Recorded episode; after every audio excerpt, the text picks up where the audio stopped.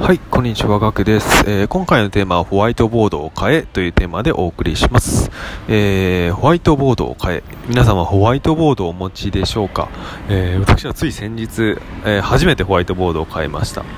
えーこれ何に影響を受けてホワイトボードを買ったかということをですね、まあ、ビジネス系 YouTuber の動画をですね、えー通勤時間に見ているんですけれども、やっぱり、えーその中でですね、やっぱマインドマップでのアイデア出しだったりとか、えロジックツリーにより、まあ、課題の因数分解が必要だということに、まあ、気づきまして、で、まあ、パソコンではなく、まあ、直接書くっていうところ、ペンで直接書くっていうところが、あやっていきたいんですけれども、ただ、えーまあ、ノートだと直接書いた後にまあ修正をしなきゃっていうところで、えーなかなかですねスラスラと書けずになんか修正するのめ後で面倒くさいなとか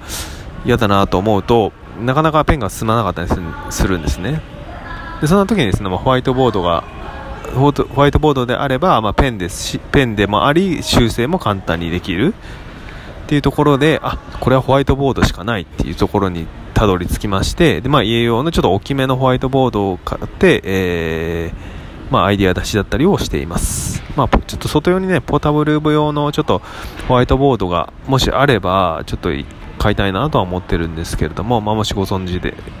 ご存知の方がいれば、あちょっとお勧めしていただけると助かります。はい。えー今回はあ以上になります。では。